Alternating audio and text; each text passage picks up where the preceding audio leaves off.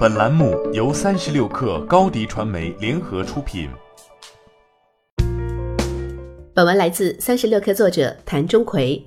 据澎湃新闻十月三十号报道，日经亚洲评论援引知情人士的消息称，苹果公司计划在二零二零年推出三款五 G 版本的 iPhone 手机。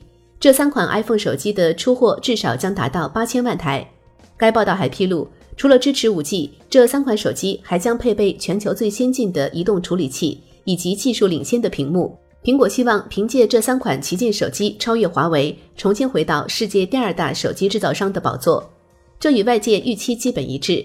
今年九月，知名苹果分析师在报告中预测，苹果明年九月份推出的三款 iPhone 都将支持 5G，还将升级金属中框以及外壳，同时价格也会上涨。五 G 市场已经山雨欲来，但苹果目光似乎还在四 G。九月十一号凌晨，苹果在苹果新总部的乔布斯剧院发布了新品，但包括 iPhone 十一在内均不支持五 G 网络。CEO 库克称不提供五 G 是因为五 G 现阶段还有很多问题需要解决，有一些超前。在十月三十一号的财报电话会议上，库克表示：“我们看到目前 iPhone 十一和 iPhone 十一 Pro Max 的销量表现十分喜人。” iPhone 十一系列持续走热，报告中预计 iPhone 十一系列在二零一九年出货量至七千至七千五百万部，实际上很可能还高于这个数字。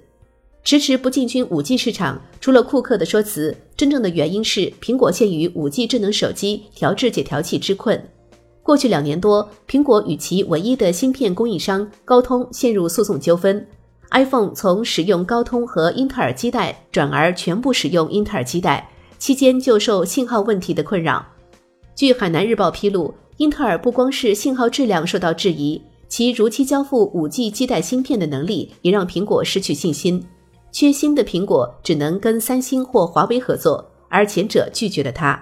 今年四月，苹果和高通才达成和解，确定明年就能推出搭载高通芯片的 5G iPhone，但苹果还是想要自研的基带芯片。为此，曾挖来高通的技术副总裁伊辛特奇奥格鲁，后来直接买下了英特尔的基带芯片业务。苹果方面称，在二零二二年准备好适用于 iPhone 和 iPad 的自研五 G 调制解调器。当然，这也被视为一个非常激进的目标。目前，除了苹果，其他的头部手机企业华为、三星、OPPO 和小米等竞争对手均已推出五 G 手机，特别是中国市场。工信部副部长程肇雄已经宣布，五 G 商用正式启动。五 G 已经是手机厂商和消费者关注的重点。没有五 G 的 iPhone，在高端市场的态势很可能发生变化，而苹果已经不能等了。